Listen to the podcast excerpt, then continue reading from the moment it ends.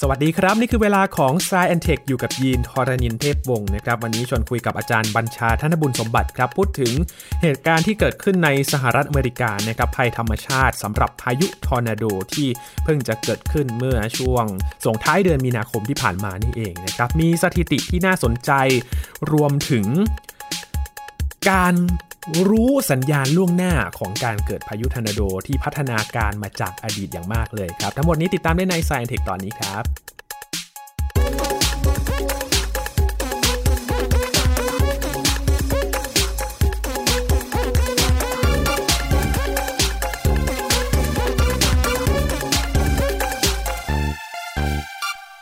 ถ้าพูดถึงพายุทอร์นาโดนะครับบ่อยครั้งที่เราจะเห็นในหน้าข่าวต่างๆเนี่ย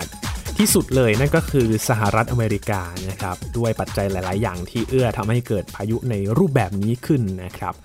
ภัยธรรมชาตินี้สร้างความเสียหายไม่น้อยเลยนะครับสำหรับประชาชนที่อยู่ในแถบสหรัฐอเมริกาครับและล่าสุดครับช่วงรอยต่อเดือนมีนาคมนะครับ31 มีนาคมถึง 1 เมษายนที่ผ่านมานี่เอง ก็เพิ่งจะเกิดพายุทอร์นาโดขึ้นในพื้นที่แล้วก็สร้างความเสียหาย ต่อทรัพย์สิน แล้วก็ผู้คนที่อยู่อาศัยในแถบนั้นด้วยนะครับ วันนี้จะมาดูเรื่องของทอร์นาโดที่เพิ่งเกิดขึ้น รวมถึงพัฒนาการครับเกี่ยวกับการ พยากรณ์ดูว่าเราจะรู้ล่วงหน้าได้มากน้อยแค่ไหน เพื่อที่จะได้เตรียมตัวรับมือกับภัยธรรมชาตินี้นะครับอยู่กับอาจารย์บัญชาธนบุญสมบัติแล้วครับ สวัสดีครับอาจารย์ครับ สวัสดีครับยีนครับ สวัสดีครับท่านผู้ฟังครับ เราคุยเรื่องพายุมาหลายครั้งเหมือนกันนะครับหนึ่งในนั้นเนี่ยทอร์นาโดเนี่ยเราก็พูดถึงแต่ว่าพอมาครั้งนี้เนี่ย เหมือนจะมีข้อมูลใหม่ๆ ให้เราทราบเพิ่มขึ้นใช่ไหมครับอาจารย์ ใช่ครับ คือจริงๆแล้วฟังมันเผินเหมือนกับโอเค ก็เกิดอีกแล้วนี่ใช่ไหมก็คงซ้ำเดิม จริงๆแล้วเนี่ยนะครับการเกิดพวกภัยธรรมชาติแต่ละครั้งเนี่ยมันจะมีรายละเอียดแตกต่างกันครับเสมอเลย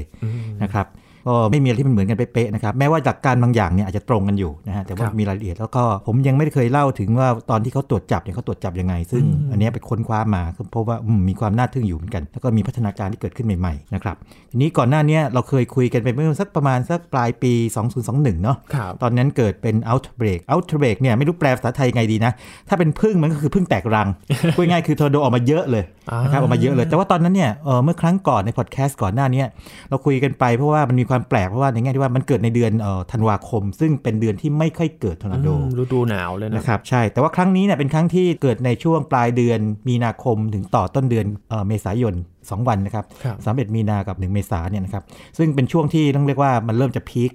นะครับซึ่งถ้าดูเผินๆก็เหมือนไม่แปลกนะครับ แต่ว่ามันฤดูกาลมันน่าสนใจคืออย่างนี้ครับ ถ้าเกิดว่าเราไปดูในเวลาช่วงเวลา 24 ชั่วโมงเนี่ยนะครับนะว่าพวก outbreak เนี่ยนะครับมันออกมาเยอะแค่ไหนเนี่ยปรากฏว่าครั้งนี้นะครับเป็นท็อป6 ก็คืออยู่ติดอันดับ6โอ้ของอเมริกาเลยนะครับ คือผมไล่ฟังคร่าวๆอย่างนี้นะครับ อันดับหนึ่งเนี่ยนะครับปี 221 เนี่ยนะครับ เกิดมา 219 ลูก อันนี้หมายถึงใน 24 ชั่วโมงนะครับครับ คือทอร์นาโดเนี่ยอาจจะเกิดได้ติดต่อหลายวัน 2 วัน 3 วัน แต่สมมติเรานับ 24 ชั่วโมงเนี่ยว่าอันไหนออกมาเยอะๆเนี่ยนะครับ อันดับหนึ่งนี่ 219 ลูกนะครับในปี2011 อันดับ2นี่ 148 ลูก 1974 อันดับ3นี่ 132 132 ลูก แล้วก็อันดับ4เนี่ย 120 ลูก อันดับ5นี่ 116 ลูก ครั้งนี้นะครับ confirm ทั้งหมด 113 ลูก ซึ่งจะว่าไปก็ไม่น้อยนะร้อยร้อยกว่าลูกในเวลา 24 ชั่วโมงโอ้โหนะครับหนึ่งวันนะพูดง่ายๆหนึ่งวันออกมา 113 ลูก หลบแล้วหลบอีกประมาณนะนั้ครับนแล้วกินพื้นที่กว้างมากเลยนะครับครับพูดถึง outbreak เนี่ยครับเราจะคุ้นเคยในช่วงที่ผ่านมานะครับไวรัส outbreak นะครับอาจารย์ใช่ใช่ครับเออแปลเขาแปลยังไงนะในเวลาพูดว่าถ้าเป็นไวรัสเนี่ยเออนะครับการระบาดการระบาดใหญ่ใช่ไหมคระบาดใหญ่แต่อะพูดถึงพายุไม่น่าจะเป็นการระบาดใช่ใช่ก็นั่นนะฮะยังยังหาคำบอกไม่เมื่อกี้ผมถึงใช้คำว่าเพึ่งแตกรังอันนี้ทอร์นาโดแตกฝูงเลยนะครับออกมาครับทำนองนั้นเดี๋ยวใครเอ่อท่านผู้ฟังด้วยใครเสนอคำที่ว่าโอ้โหโดนมากๆเลยนะเกี่ยวกับพายุเนี่ยนะครับ outbreak เนี่ยนะฮะแปลเป็นไทยว่าไงดีนะช่วยชี้แนะเราด้วยนะครับครับทีนี้มาทวนกันก่อนครับอาจารย์ว่าพายุทอร์นาโดเนี่ยมันเกิดขึ้นได้ยังไงครับครับทอร์นาโดเนี่ยนะครับมันแบ่งได้หลายแบบนะครับแต่ว่าถ้าจะแบ่งแบบที่ทางวิชาการที่แบบง่ายๆ 2 อย่างเนี่ยจะเป็นอย่างนี้นะครับแบบแรกเนี่ยนะครับเกิดจากเป็นเมฆซูเปอร์เซลล์ครับเมฆซูเปอร์เซลล์เนี่ยนะครับเป็นเมฆฝนฟ้าคะนองนะครับพูดง่ายๆคือมีฟ้าร้องฟ้าผ่าเนาะที่มีความพิเศษคือว่ามีแกนหมุนในแนวดิ่งอยู่ข้างใน คล้ายๆมันมีอะไรปั่นอยู่ข้างในเป็นแกนดิ่งนะครับเรียก mesocyclone ครับ mesocyclone นี่ถ้าปั่นมากๆเข้าเลยนะครับมันก็จะแหย่งวงลงมากลายเป็นทอร์นาโด ผมชอบเล่าแบบนี้นะครับคือสมมติว่าเราเอาอ่างน้ำใหญ่ๆมาอ่างหนึ่งเนาะแล้วเติมน้ำไปเยอะๆเลยนะครับครับให้น้ำนิ่งก่อน ตอนแรกน้ำเนี่ยค่อนข้างนิ่งก็คือผิวน้ำเนี่ยก็จะเรียบๆใช่ไหมครับถ้าเราเอามือไปกวนน้ำเป็นวงกลมกวนไปเรื่อยเกิดอะไรขึ้นครับยิน น้ำก็จะไหลวนใช่ไหมเกลียวแต่ว่าทีนี้ผิวน้ำจะเป็นไงครับจะเรียบเหมือนเดิมไหมไม่ไม่แล้วครับมันจะเป็นไงครับตรงกลางจะบุ๋มเว้าลงไปใช่ใช่คล้ายๆแบบนั้น อันนี้เป็นการเปรียบเทียบง่ายๆคล้ายๆแบบนั้น mesocyclone คล้ายๆกับการที่เราไปปั่น อันนี้เปลี่ยนน้ำเป็นก้อนเมฆขนาดใหญ่ครับนะครับมันก็เป็นงวงลงมาเห็นไหมอะเรามองจากด้านบนมันเป็นแค่เป็นบุ๋มลงไปอะครับแต่ถ้ามองจากด้านล่างมันก็เป็นงวงแหย่ลงมานะครับ อันนี้จะเรียกว่าเป็นทอร์นาโดที่เกิดจากเมฆซูเปอร์เซลล์ซึ่งครับจะมีความรุนแรงได้ตั้งแต่น้อยๆจนถึงมากสุดเลยนะครับนะครับมากสุดเลยแต่อีกแบบหนึ่งคือเป็นทอร์นาโดที่ไม่ได้เกิดจากเมฆซูเปอร์เซลล์ครับอันนี้ก็พูดง่ายๆคือแน่นอนว่ามันเป็นพายุงวงเหมือนกันแหละนะครับแล้วก็มีเมฆด้านบนด้วย แต่ว่าในเมฆไม่มีการหมุน นะครับอย่างพายุงวงช้างที่บ้านเราเนี่ยนะครับเรียกพายุงวงช้างใช่ไหมหรือว่าถ้าเกิดจะเรียกให้ถูกเรียกนาคเล่นน้ำที่อยู่ครับบนพื้นน้ำเนี่ยนะครับเป็น non-supercell tornado คือเป็นทอร์นาโดที่ไม่ได้เกิดจากซูเปอร์เซลล์นะครับเพราะฉะนั้นเนี่ยแถบบ้านเราเนี่ยแม้ว่าจะเป็นข่าวขึ้นมาเป็นระยะนี่นะครับโดยเฉพาะช่วงหน้าฝนเนี่ยเรามักจะไม่ค่อยแบบเจอโอ้โหอะไรที่มันแบบวินาศสันตโลเหมือนกับทางทางอเมริกานึกออกไหมครับเพราะว่าความรุนแรงมันต่ำกว่านะครับทีนี้เวลาพูดถึง outbreak เนี่ยนะครับก็มีทั้งสองอย่าง แต่ว่าเขาจะเน้นไปที่ตัวที่ทำอันตรายเยอะๆนะครับครับหมายถึงว่าเกิดจากซูเปอร์เซลล์เนี่ยเป็นหลักนะแต่จริงๆแล้วไม่จะไม่ละเลยตัวที่ไม่ได้เกิดซูเปอร์เซลล์ด้วยเหมือนกันนะครับอืมครับครับอาจารย์อาจารรย์ย์ภาพกว้างครับตัวเมฆที่มันทำให้หมุนเนี่ยครับเป็นเกลียวอยู่ข้างในเนี่ยอะไรที่มันทำให้หมุน อ่าอันนี้จู่ๆมันคงไม่หมุนแบบเป็นแกนดิ่งอย่างนี้นะครับนะครับสิ่งที่เกิดขึ้นคืออย่างนี้ครับ ผมเคยเปรียบเทียบไปในพอดแคสต์คราวก่อนนะสมมติว่าเราแบมือนะฮะครับแล้วใครมีดินสอปากกาเนี่ยหยิบมาวางบนมือนะ ระวังแหลมอ่านะครับนะเราเราหงายมือซ้ายขึ้นนะครับหงายมือซ้ายขึ้นครับแล้วนำเอาดินสอหรือปากกานะครับวางขวางขวางนิ้ว วางขวางนิ้วนะครับแล้วเอามือขวาประกบ ประกบให้เหมือนกับมือซ้ายนะครับคือนิ้วโป้งประกบนิ้วโป้งนะครับครับทีนี้พอประกบปั๊บเนี่ยนะครับปากกาอยู่เฉยๆใช่ไหมดินสออยู่เฉยๆนะครับครับถ้าเราดันมือขวาไปข้างหน้าโดยให้มือซ้ายอยู่นิ่งเกิดอะไรขึ้นกลิ้งครับอ่ามันจะกลิ้งใช่ไหมครับดินสอจะกลิ้ง แกนหมุนของทอร์นาโดเนี่ยครับ mesocyclone เนี่ยนะครับมันมีทฤษฎีว่าอย่างนี้ครับบอกว่า มันมีลมที่พัดเฉือนให้อากาศเนี่ยกลิ้งในแนวนอนก่อนอืมจากนั้นนี่นะครับมันมีกระแสลมเขาเรียกว่า updraft นะครับครับนะ updraft up แปลว่าขึ้นนะฮะกระแสลมไหลขึ้นเนี่ยมาผลักให้การหมุนของเจ้าแกนอากาศเนี่ยครับหรือว่าปากกาของเราเนี่ยนะครับนะมันตั้งขึ้นนึกออกไหมอ่าพอตั้งขึ้นปั๊บแหย่เข้าไปในเมฆครับเมฆก็จะมีแกนหมุนอยู่อ่าคร่าวๆคือแบบนั้นนะชัดเจนไหมครับอันนี้เป็นภาพที่อยู่ในหนังสือ textbook หรือว่าตำราเนี่ยเกือบทุกเล่มเลยนะครับครับนะแต่จะเอาเข้าจริงนะผมเชื่อว่าซับซ้อนกว่านี้แน่นอน อันนี้คงเป็นภาพอย่างง่ายๆ ให้เห็นว่าเป็นแบบนั้น ดังนั้นเนี่ยนะครับการเกิดทอร์นาโดที่เกิดจากเมฆซูเปอร์เซลล์เนี่ย จึงมีเงื่อนไขทั้งหมด 4 อย่างครับหนึ่งคือมันมีเมฆใช่ไหมก็ต้องมีความชื้นอากาศครับมีความชื้นสูงแน่นอนความชื้นเนี่ยต้องอยู่ในระดับอย่างน้อยๆระดับกลางของชั้นบรรยากาศโทรโพสเฟียร์กับชั้นล่างครับๆคือถ้าไม่มีความชื้นเลยก็ไม่เกิดเมฆมันก็ไม่มีไม่มีเมฆอยู่แล้วมันก็จบไม่มีเมฆจบไปนะครับนะสองคืออากาศเนี่ยต้องไม่มีเสถียรภาพหมายถึงว่าอากาศเนี่ยชอบที่อยากจะยกตัวขึ้นมาครับยกตัวขึ้นมาก็เรียกว่ามี instability คือมีความอยากจะแบบยกตัวขึ้นมานะครับก้อนอากาศจะลอยขึ้นไป 3 คือมันต้องมีกลไกที่ทำให้อากาศนี่ยกตัวขึ้นมาอย่างรวดเร็วนะครับอย่างเช่นอาจจะเป็นพวกแนวปะทะอากาศแบบเย็นนะครับครัโคบฟรอนต์เนี่ยเข้ามามาดันให้มันขึ้นไป และ 4สำคัญมากเลยอันนี้ ถ้ามีขยัก3อย่างแรกเนี่ยมันจะเป็นแค่พายุฝนฟ้าขนองธรรมดาอ๋อที่เรามีครับแต่ว่าทอร์นาโดมันมีการหมุนใช่ไหมแบบซูเปอร์เซลล์มีการหมุนอยู่ 4 คือต้องมี wind shear คือลมเฉือนอ่าลมเฉือนก็คือเหมือนกับตอนที่ผมเปรียบเทียบว่าเราทำมือขวาเนี่ยดันไปข้างหน้าอืมอ่า เห็นไหมมือขวาเนี่ยเคลื่อนที่เมื่อเทียบสัมผัสกับมือซ้ายคือเร็วกว่ามือซ้ายครับเกิดการเฉือนขึ้นมา พอมี 4 อย่างนี้ปั๊บครบเนี่ยนะครับนะเป็นเงื่อนไขที่สำคัญที่ว่าไม่ซูเปอร์เซลล์ต้องมี แต่ไม่ใช่ว่ามีแบบนี้ครบแล้วจะต้องมีซูเปอร์เซลล์ตลอดเวลานะครับ แต่ว่าถ้าขาดอย่างใดอย่างหนึ่งเนี่ยจะไม่เกิดซูเปอร์เซลล์นะครับครับครับเพราะฉะนั้นเนี่ยก็จะตอบเรื่องซูเปอร์เซลล์กับเรื่องของการเกิดทอร์นาโดได้นะครับว่าต้องมีเงื่อนไขแบบนี้ขึ้นมาครับครับความรุนแรงเท่าที่เคยเกิดทอร์นาโดมาเนี่ยครับรุนแรงได้ถึงไหนครับอาจารย์คืออย่างนี้ครับมันมีสเกลนะครับเมื่อก่อนเนี่ยเขาเรียกว่าฟูจิต้าสเกลเรียกครั F บโน่น F นี่ใช่ไหมครับ แต่ว่าต่อมาเนี่ยนะครับก็มีการปรับปรุงให้มีความแม่นยำมากขึ้นนะครับนะจากการประเมินพวกความเสียหายที่เกิดขึ้นด้วยพารามิเตอร์ต่างๆประมาณสัก20 กว่าตัวนะครับนะครับเรียกว่า enhanced Fujita scale ก็ต่ำสุดก็คือ0นะครับ EF 0 EF 1 EF 2 3 4 แล้วก็สูงสุดคือ 5 5 นี่คือหายนะเลยนะครับแบบเหลือเชื่อเลยนะภาษาอังกฤษเขาใช้ incredible ด้วยครับนะครับนะแล้วก็มีบางอย่างคืออย่างนี้บางครั้งเนี่ยนักวิชาการไม่สามารถที่จะบอกความเสียหายได้นะครับไม่ว่าด้วยเหตุผลอะไรก็ตามเนี่ยก็จะเรียก EFU U นี่คือ unknown ครับนะครับอย่างครั้งนี้นะครับครั้งนี้ที่ออกมา 131 ลูกเนี่ยนะครับนะผมลองไล่ให้ดูนะครับ เป็น EFU สักหกลูกคือแบบบอกไม่ได้ อาจจะไม่มีข้อมูลวิชาการอยู่ แต่เป็น EF 0สัก41 ลูกเยอะหน่อยนะครับนะ EF 1เนี่ย40 ลูกครับ EF 2นี่33 ลูกเห็นไหมน้อยลงไปเนาะครับ EF 3เนี่ย10 ลูก และ EF 4ซึ่งสูงสุดครั้งนี้เนี่ยหนึ่งลูก EF5 ไม่มี ยิ่งแรงยิ่งน้อยหน่อย ยิ่งน้อยหน่อยอะแน่นอนครับเออเรื่องทอร์นาโดนี่ไม่มีใครอยากให้เกิดแรงๆนะแรงนี่เสียหายนี่เยอะมากเลยนะครับนะแล้วก็เป็นธรรมชาติของเขาเนี่ยนะครับถ้าตั้งแต่ประมาณ EF2 ขึ้นไปเนี่ยก็โอ้โหเรียกว่าสร้างความเสียหายได้เยอะมากแล้วนะครับนะแต่ครั้งนี้ก็โชคดีไม่มี EF5 แต่แม้กระนั้นก็ตามก็มีเรียกว่าความเสียหายเกิดขึ้นเยอะแล้วมีผู้เสียชีวิตด้วยนะครับผมมีตัวเลขนิดหนึ่งให้ดูด้วยนะครับอย่างลูกที่ทำให้เกิดความเสียหายสูงมากเลยนะครับคนเสียชีวิตสูงสุดเนี่ย 9 คนนะครับนะคนอเมริกันเนี่ยนะครับเกิดที่เทนเนสซีความกว้างของมันเนี่ยโอ้โห1,300 เมตรนะครับนะความกว้างทอร์นาโดอ้วนมากเลยนะครับตัวนี้นะครับแล้วทีนี้จุดสำคัญที่มันทำให้มันเกิดความเสียหายมากเนี่ยมันไม่ใช่แค่ความกว้างอย่างเดียวครับตัวสำคัญน่าจะกว่าหรือว่าอาจจะมากกว่าที่ซ้ำไปคือระยะทางที่มันเคลื่อนที่คือ138 กิโลเมตรพูดง่ายๆคือว่าถ้าทอร์นาโดนี่นะครับมันโอเค มันรุนแรงก็จริง แต่ถ้าว่ามันเกิดแป๊บเดียวแล้วมันหายไป มันก็ครับสร้างความเสียหายไม่เยอะถูกไหมครับแต่ถ้าเกิดว่ามันเกิดแล้วอยู่นาน อยู่นานโอ้แปลว่าอะไรมันไม่อยู่กับที่ไงมันครับมันไปเรื่อยๆ พร้อมกับเมฆฝนฟ้าขนองเมฆซูเปอร์เซลล์นะครับหรืออย่างลูกที่2นี่นะครับก็สร้างความเสียหายมากเลย แล้วก็คนเสียชีวิต4คนเนี่ยลูกนี้ก็ความกว้าง 1,500 เมตรนะครับแล้วก็ระยะทางที่มันเคลื่อนที่ 117 กิโลเมตรร้อยสิบ117กิโลเป็นร้อยกิโลเมตรนะครับนะแต่ทั้งนี้เนี่ยนะครับต้องเรียนให้ทราบว่าเวลาพูดว่าทอร์นาโดมันเคลื่อนที่เป็นร้อยกิโลเมตรเนี่ยมีข้อพึงระวังอย่างนี้ครับปกติแล้วถ้าทอร์นาโดหนึ่งลูกเนี่ยนะครับจะเคลื่อนที่เฉลี่ยแล้วประมาณสัก 7-8 กิโลเมตร โดยเฉลี่ยนะฮะไปได้ไม่ไกล พบว่ามักจะพบว่าแบบนี้นะครับ เวลาพูดว่าเป็นร้อยกิโลเมตรเนี่ยมันเป็นเมฆซูเปอร์เซลล์อันเดียวนี่แหละ แต่มันทำให้เกิดทอร์นาโดขึ้นมาหลายลูกไงนึกภาพไหมครับสมมติว่าอย่างนี้มีเมฆซูเปอร์เซลล์ใหญ่หนึ่งก้อนนะครับหนึ่งก้อนใหญ่เลยทำให้ทอร์นาโดเบอร์หนึ่งลงมานะครับลงมาลงอาละวาดแล้วก็ลากคลอดลูกไปมาหนึ่งอ่าเขาลูกมาหนึ่งลูกนะครับเอ่อ ระหว่างตัวนี้อาละวาดเนี่ยเบอร์สองกำลังหย่อนงวงลงมาแล้วแต่ว่ายังไม่เกิดทอร์นาโดแท้ๆเพราะยังไม่แตะพื้นครับนะหย่อนงวงลงมาแล้วทีนี้พอเบอร์หนึ่งอาละวาดเสร็จปั๊บเบอร์สองแตะพื้น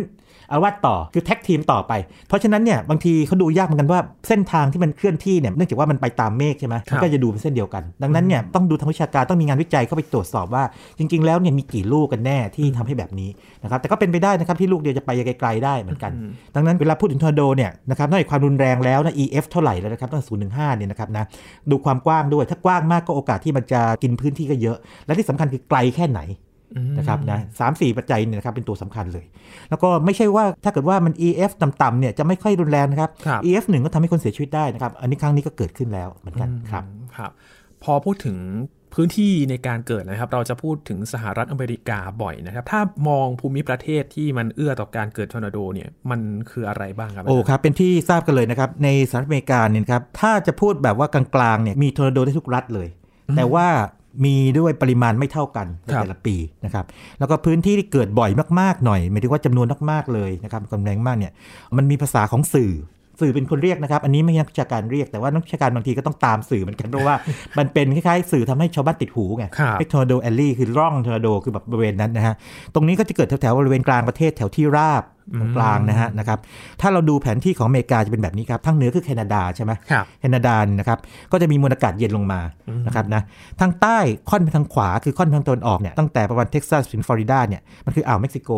ซึ่งก็คือสามารถที่จะมีมวลอากาศที่อุ่นและชื้นยกที่พัดขึ้นเข้ามามาใช่ ดังนั้นเนี่ยนะครับโมเดลอย่างง่ายที่สุดต้องใช้คำนี้นะครับเพราะจริงๆแล้วเนี่ยนักวิชาการเขาบอกนี่มันง่ายมากๆกันนะจริงๆมันไม่ง่ายขนาดนี้ คือมวลอากาศเย็นจากทางเหนือคือครับแคนาดาเนี่ยมาปะทะกับมวลอากาศอุ่นและชื้นจากอ่าวเม็กซิโก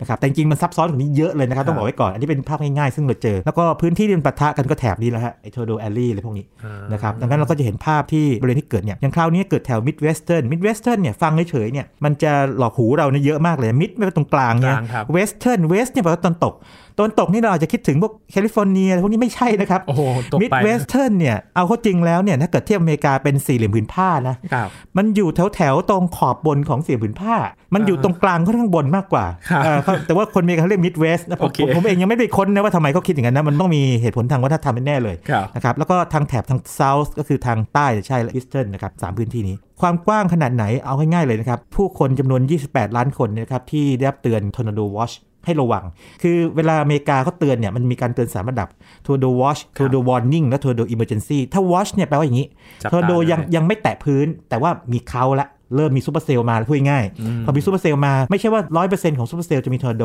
นะครับแต่ว่ามันมีโอกาสเกิดอยู่อืมอ่านะครับด้วยความน่าจะเป็นค่าหนึ่ง แต่ถ้าเมื่อไหร่มันแตะพื้นปั๊บเขาใช้คำว่า warning แตะแล้วนะ หรือว่าใกล้จะแตะแล้วนะเรียก warning คือว่าเตรียมตัวได้แล้วแต่ถ้าเกิดว่าเมื่อไหร่ก็ตามที่ว่ามันมาเป็นแบบ EF 3 EF 4เนี่ยนะครับเราสร้างความหายนะอยู่แถวๆนั้นนะครับเขาเรียกว่า emergency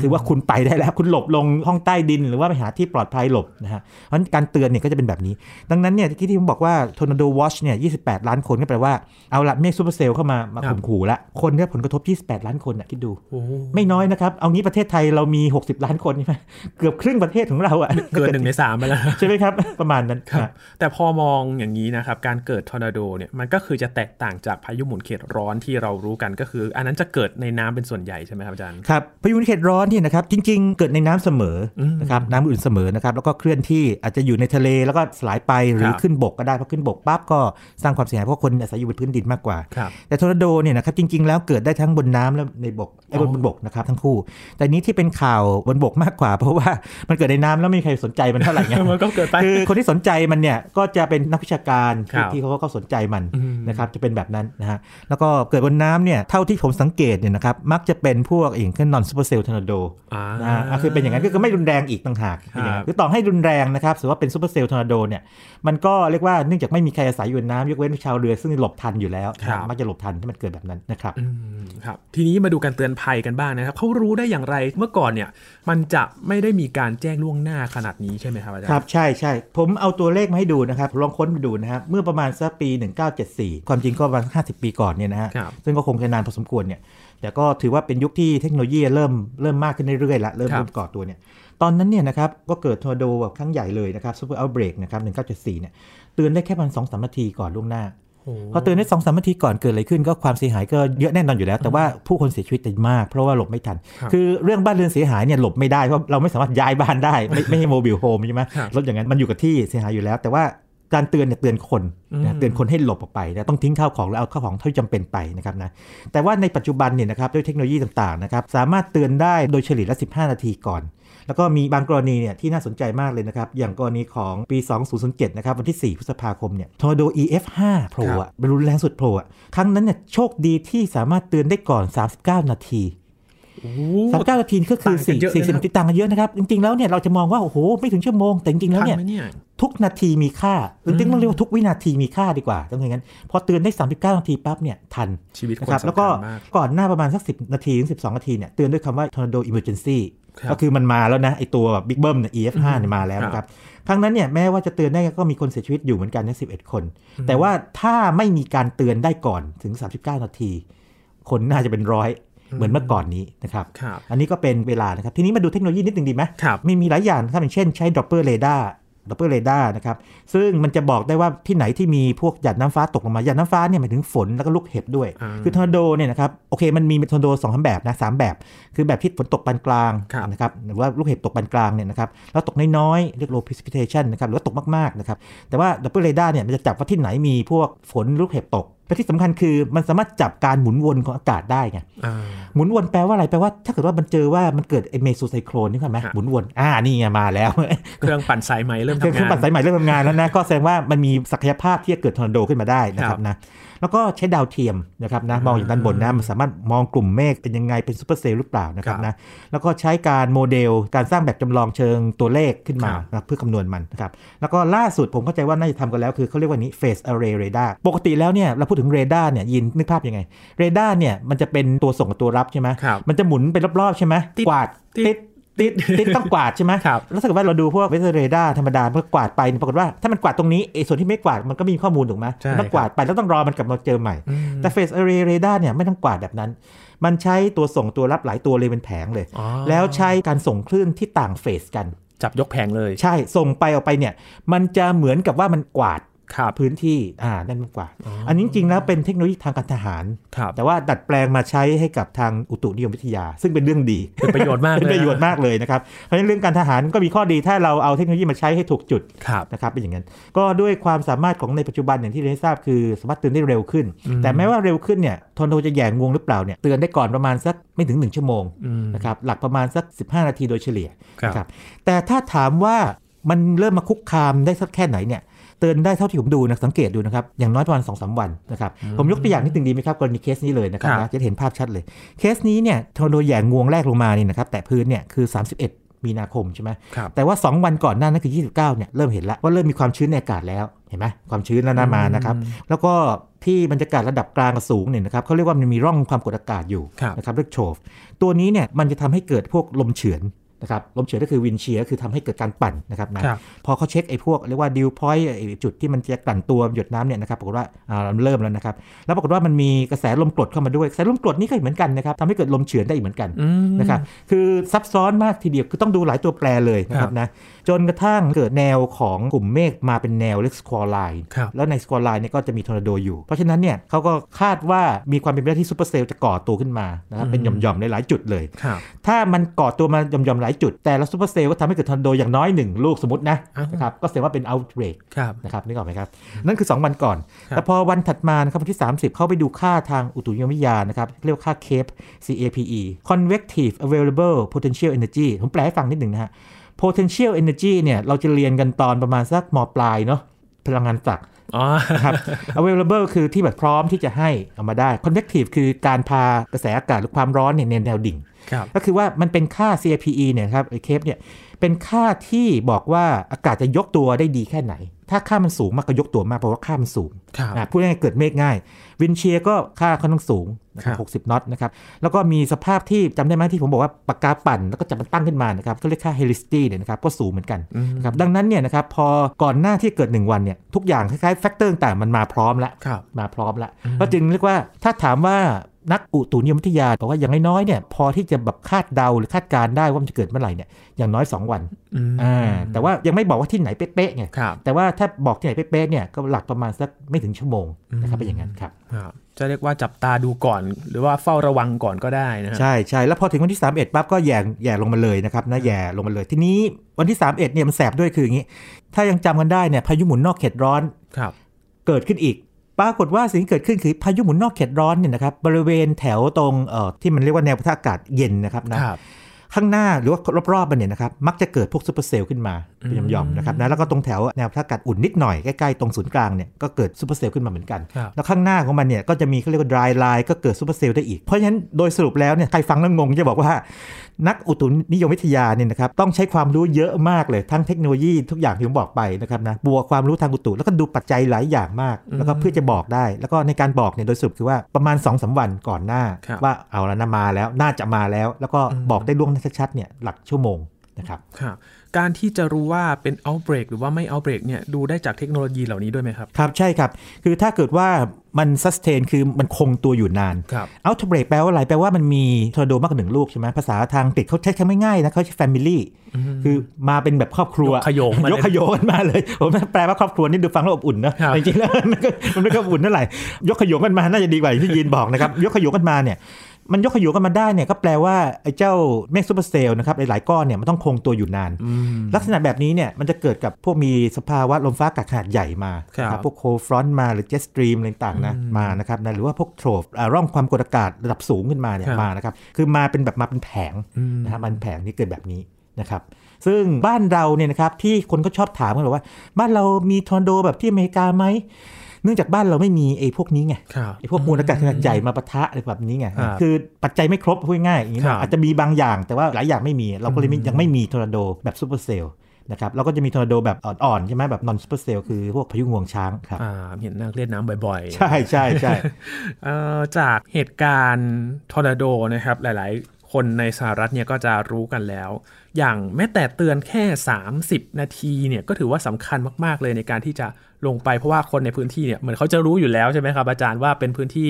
ร่โอ้องใช่ทอร์คนารับโดจริง ๆ แล้วเนี่ยนะฮะคนที่อยู่ในพื้นที่ที่มีความเสี่ยงทอร์นาโดเนี่ยนะครับมีเลยใครที่สนใจนะครับคุณยิงเข้าไปในในอินเทอร์เน็ตนะครับครับค้นคำว่าทอร์นาโดแมปอะไรเงี้ยอืมแผนที่ทอร์นาโด US อะไรนะครับครับจริงๆทอร์นาโดแมปปั๊บใน US ก็จะโผล่เลยเพราะว่าเพราะว่าข้อมูลส่วนใหญ่มันหลั่งไหลมาจากอเมริกาเยอะไงครับนะครับแต่ว่าใส่ US ไปด้วยเนี่ยก็จะโฟกัสไปที่อเมริกาแน่ๆนะมันจะชัดเลยนะฮะตรงไหนเข้มๆตรงไหนเยอะๆอะไรเงี้ยจะบอกเลยนะครับครับนะ คนพื้นที่แถบนั้นเนี่ยเขาจะน่าจะรู้กันดีอืมนะครับแล้วก็ถ้าพอมีฐานะหน่อยหรือว่าอย่างน้อยมีกำลังทรัพย์เนี่ยแน่นอนก็ต้องสร้างห้องใต้ดินทำอะไรเป็นหลบต่างๆภัยไว้หลบภัยไว้นะครับนะเป็นเรื่องปกติของทางโน้นครับครับ เอาจริงๆทอร์นาโดนี่เหมือนรวมญาติเหมือนกันนะครับ เราได้ยินคำศัพท์ต่างๆ เกี่ยวกับสภาพอากาศ wind shear jet stream นะครับที่อาจารย์เคยเล่าให้หมดเลยเยอะมากเลยครับ คือจะบอกว่าคำพวกนี้เนี่ยในบ้านเรานะครับเราจะไม่พูดกันใช่ไหมครับนี่ไงครับ เพราะว่ามันไม่เชื่อมโยงกับปัจจัยทางลมฝนฟ้าอากาศลมฟ้าอากาศในบ้านเราไงมันก็เลยไม่โผล่ขึ้นมา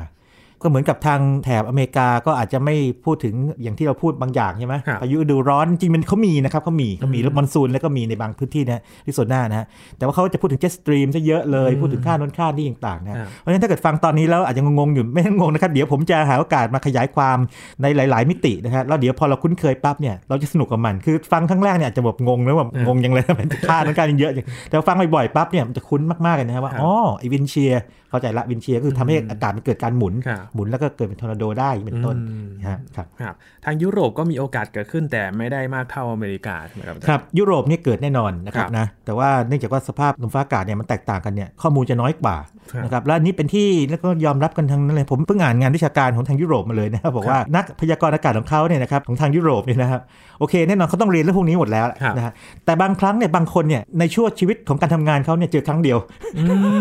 นึกภาพไหมครับคือมันเป็น rare event ของทางครับทางโน้นจริงๆน่าอาจจะมากกว่าหนึ่งครั้ง แต่ว่าเขาคงจะเปรียบที่ให้มันฟังให้ดราม่าไงครั้งเดียวเขาบอกบางคนไงบางคน แต่ถ้าทางอเมริกาเนี่ยผมเชื่อว่าอย่างนี้ถ้าใครสักคนเนี่ยทำงานด้านพวกลมฟ้าอากาศเนี่ยเป็นนักพยากรณ์อากาศหรือว่าทางนักอุตุเนี่ยครับหรือไม่ได้ผู้ประกาศข่าวนี่นะครับนะในช่วงชีวิตการทำงานสักสักยี่สิบปีอะยี่สิบปีนี่นะน่าเจอหลายครั้งทีเดียว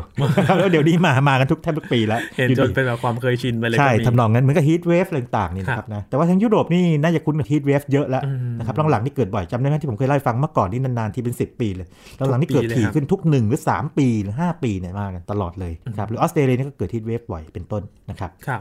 สภาพภูมิประเทศนี่เกี่ยวด้วยไหมครับพวกภูเขาเทือกเขา มีส่วนครับมีส่วนเพราะว่าเอออย่างกรณีกับที่ราบในอเมริกาเนี่ย plain ตรงกลางเนี่ยนะครับกว้างเกิดมากกว้างมากเลยนะครับชัดเจนมากนะครับนะครับเออแล้วถ้ามันมีภูเขาอยู่มันก็จะกั้นกระแสลมมวลอากาศต่างๆนะครับครับมีส่วนแน่นอนครับอเมริกาเป็นพื้นที่ใหญ่มากเพราะฉะนั้นเกิดเยอะเนี่ยไม่ใช่เรื่องแปลกนะครับครับปิดท้ายครับเรื่องนี้นี่ต้องถามเลยครับ สภาพอากาศ การเปลี่ยนแปลงของสภาพภูมิอากาศโลกภาวะโลกร้อนนะครับ global warming ครับ อันนี้เป็นคำถามที่ว่าต้องถามปิดท้ายใช่ทุกทุกเหตุการณ์นะครับทุกเหตุการณ์เลยครับลองค้นดูหลายที่ที่เชื่อถือได้นะครับ ปรากฏว่าอย่างนี้ เนื่องจากทอร์นาโดเนี่ยนะครับแม้ว่ามันจะเป็น outbreak แล้วตามเนี่ยแต่ว่าถ้าเกิดเรามอง supercell แต่ละก้อนเนี่ยนะครับมันเป็นแค่เมฆฝนฟ้าคะนองไงอืมซึ่งมันเล็กมากเมื่อเทียบกับสเกลของทางอุตุนิยมวิทยาขนาดใหญ่ๆสิ่งที่เกิดขึ้นคือพวกสเกลที่มันเล็กในทางอุตุนิยมวิทยาเนี่ยนะครับจะทำนายยาก แล้วก็ถ้ามองที่ตัวเอ่อการเกิดทอร์นาโดเนี่ย ถ้ายังจำได้นะครับ มันต้องมี ความชื้นอะครับโอเคความชื้นเนี่ยจะมีแล้ว แต่มันต้องมีการยกตัวของอากาศใช่ไหมขึ้นมา ทีนี้สิ่งที่เกิดขึ้นคือเมื่อโลกอุ่นขึ้นครับนะครับแน่นอนว่าอากาศยกตัวมากขึ้นมีความชื้นมากขึ้นอะไรอย่างนี้อ่าโอเค อันนี้ปัจจัยหนุน แต่ขณะเดียวกันเขาพบว่าเมื่อโลกอุ่นขึ้นเนี่ยนะครับ wind shear เนี่ยมีแนวโน้มที่จะลดลงอ่าอ่ามันค้านกันอยู่ครับดังนั้นเนี่ยนะครับถ้าไปค้นพวก paper ทางวิชาการนะครับก็จะตีกันบางคนบอกมากขึ้นน้อยลงเนี่ยแต่ส่วนใหญ่จะสรุปว่ายังบอกไม่ได้เพราะว่าไอ้สองปัจจัยนี้มันไม่ไปทิศทางเดียวกันนึกออกไหมอืมอันหนึงมันหนุนอีกอันหนึงมันค้านครับนะครับมันทำให้บอกไม่ได้ชัดๆ แล้วก็พอดูสถิติก็บอกไม่ได้เหมือนกันอืมแล้วก็อีกอย่างหนึ่งคือการตรวจจับทอร์นาโดเนี่ยครับแม้ว่าช่วงหลังมาเนี่ยอาจจะตรวจจับได้มากขึ้นเนี่ยส่วนใหญ่เกิดจากเทคโนโลยีอืมเทคโนโลยีของทั้งนักอุตุเอง แล้วก็ครับคนทั่วไปเองซึ่งมีมือถือติดตัวอืมสามารถถ่ายภาพหรือส่งเข้าโซเชียลมีเดียได้ นะครับดังนั้นเนี่ยเขาบอกอาจจะต้องรออีกสักประมาณสักพักหนึ่งอะออเดอร์สักประมาณสิบปีอะไรเงี้ยนะฮะครับเพื่อจะดูสถิติจริง ๆ ว่าจริง ๆ แล้วแนวโน้มมันขึ้นหรือมันลงยังไง หรือมันคงเดิมนะครับครับถ้าพูดถึงการปรุงอาหารเนี่ยส่วนผสมมันบางอันอาจจะเยอะไปหรือเปล่าบางอันอาจจะลใช่ดลงใช่ใช่ทำนองนั้นก็เลยทำให้ทำนายยากนะครับรสชาติจะเป็นยังไงนะครับครับครับเอ๊ะพอมันจับพายุทอร์นาโดได้แบบรู้ล่วงหน้าได้นานขึ้นกว่าเดิมเนี่ยครับ นักล่าพายุเขาจะมีโอกาสได้ไปตามล่ากันได้แม่นยำมากต้อขึ้งนหรือเปต้องล่าเรียนครับเรียนให้ทราบนะครับ Storm Chaser พวกนี้เนี่ยนะครับเป็นคนที่เรียกว่าถ้ามองเอาจริตก่อนนะบ้านละห่ำพอสมควรนะคือสิ่งที่คนอื่นวิ่งหนีเนี่ยเขาวิ่งเข้าใส่เข้าหาเลยแต่แต่เขาวิ่งเข้าใส่นะครับไม่ใช่วิ่งเข้าใส่โดยตรงเขาเข้าหาอย่างมีความรู้อ่าเขารู้สถานที่เกิด เขารู้ว่าเขาต้องเอาข้อมูลจากไหน แล้วเขารู้ว่ามันจะเคลื่อนที่ยังไงครับเขารู้ นักอุตุนิยมวิทยาบางคนเนี่ยนับถือคนพวกนี้ด้วยนะครับ แล้วบางทีขอข้อมูลคนพวกนี้ผมเคยอ่านเจอเลยบอกว่า เนื่องจากคนพวกนี้ไปสังเกตเยอะมากเลยไงอ่านนะฮะแล้วบางทีต้องขอภาพคลิปหรือต่างครับๆข้อมูลจากเขาเนี่ยครับมามามาใกล้มาช่วยทางสุเชิดงแล้วนะวิชาการเพราะเขาเข้าใกล้มาก แน่นอนว่าพวกที่เป็นนักอุตุนิยมวิทยามืออาชีพที่เขาทำเขาศึกษาอย่างเป็นระบบครับนะฮะแต่ว่าถ้าไม่ได้ศึกษาเรื่องนี้โดยตรงนะครับถ้าเทียบกับ storm chaser พวกนี้ storm chaser พวกนี้เนี่ยอาจจะเรียกว่ามีข้อมูลบางอย่างที่นักอุตุทั่วไปทั่วไปไม่มี เหมือนนักข่าวภาคสนามเลยครับทำนองนั้นทำนองนั้นนะครับ ดังนั้นเอ่อเมื่อก่อนนี่มีหนัง Twister เนาะใช่นะครับครับซึ่งซึ่งก็มีทั้งจริงและโม้ผมเคยไล่าให้ฟังนะครับ จริงก็คือว่าโอเคเขาไล่ตามจริง แต่โม้ก็คือเทคโนโลยีบางอย่างในตัวทอร์นาโดเนี่ยไม่มีใครเคยเห็นนะฮะโอ้จริงๆก้าวแล้วล้ำขนาดนั้นไม่มีใครเคยเห็นนะฮะแล้วเพราะฉะนั้นเนี่ยความเร็วลมสูงสุดอะไรเนี่ยบางทีมันมาจากหลาย ๆ อย่างประกอบกันการประเมินรับเชิงแบบว่าภาพความเสียหายที่ปรากฏแล้วก็ครับจากทางทฤษฎี เพราะว่าอุปกรณ์ที่พอใส่เข้าไปในทอร์นาโด ถ้าเกิดว่ามันเกินความเร็วลมคาดเนี่ยมันพังหมดอืม นะครับนึกภาพไหมเพราะฉะนั้นมันจะวัดค่าเป๊ะๆไม่ได้นะคครัรับบไอ้ค่าสูงสุดนั้นครับครับ นี่คือเรื่องราวของทอร์นาโดนะครับจากเหตุการณ์หนึ่งที่เกิดขึ้นไม่นานมานี้เองนะครับทำให้เราได้รู้มิติใหม่มากขึ้นถึงแม้ว่าเราจะเคยพูดเรื่องนี้มาอีกครั้งหนึ่งแล้วนะครับ อาจารย์พูดถึงทอร์นาโดครับเรามีข้อมูลใหม่ ๆ แล้วก็ได้เห็นเทคโนโลยีความก้าวหน้าต่างๆ ด้วย ให้ มนุษย์เนี่ยได้ก้าวทันสิ่งที่เกิดขึ้นบนโลกนี้ด้วยนะครับ วันนี้ขอบคุณอาจารย์บัญชามาก ๆ เลยครับยินดีมากเลยครับ นี่คือ Science Tech นะครับ คุณผู้ฟังติดตามรายการของเรากันได้ที่ www.thaipbspodcast.com ครับรวมถึงพอดแคสต์ช่องทางต่าง ๆ ที่คุณกำลังรับฟังเราอยู่นะครับ อัปเดตเรื่องวิทยาศาสตร์เทคโนโลยี และนวัตกรรมกับเราได้ที่นี่ ทุกที่ทุกเวลากับไทย PBS Podcast ครับช่วงนี้ยีนทรณินเทพวงศ์พร้อมกับอาจารย์บัญชาท่านบุญสมบัติลาไปก่อนนะครับ สวัสดีครับ